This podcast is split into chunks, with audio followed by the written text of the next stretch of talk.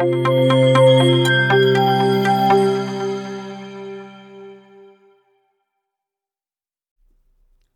India Executive Briefings, Business and Management, The Workplace by Adit Jain, February 2024. Mental health, a growing problem.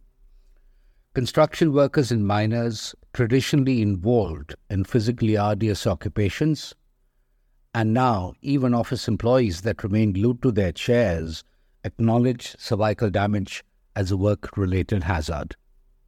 Employees have become mindful of such disorders and provide therapeutic help. However, the issue of mental depression and stress induced conditions such as anxiety are not easily recognized. Mental illnesses have a social stigma attached to them, and whilst this has begun to change, the fact remains that an acceptance of reality is frustratingly slow. Employees are, therefore, susceptible to escalations in their conditions. The demands of urban living, with the pressures of stressful commutes and a decline in the quality of life, have aggravated matters and hence the urgency to acknowledge their impact. IMA India undertook a study entitled The Mental Health Insights Report based on the outcome of a detailed survey followed by a dozen interviews with top executives.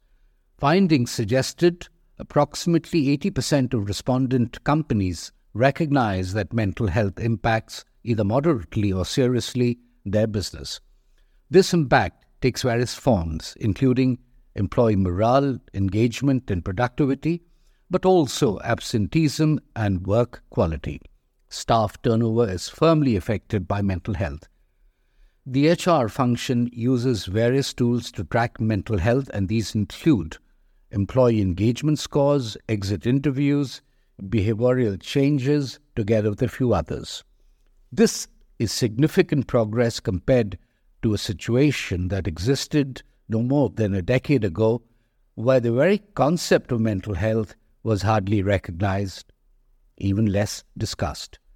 Whilst there is insufficient evidence to suggest that anxiety disorders affect any particular age group, the survey proposed that those between 35 and 45 years of age are more likely to be affected. Contrasting a physical ailment, mental health comes up against several barriers that are in the way of providing employer support. Topping the list is the stigma and also a lack of awareness of its very existence. Often there is employee reluctance to seek assistance. There is inertia or a lack of buy in from an organization's leadership. Workload and other pressures override the importance of this issue. Frequently, companies do not have the appropriate resources to offer help, and even when they do, there is a sense of embarrassment amongst individuals to seek it.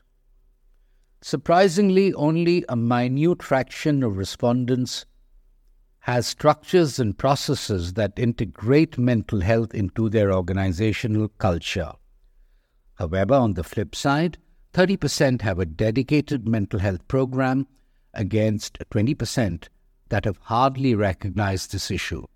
Research suggests that a preemptive approach can help mitigate several challenges but often companies that experience only a moderate business impact do very little in this regard.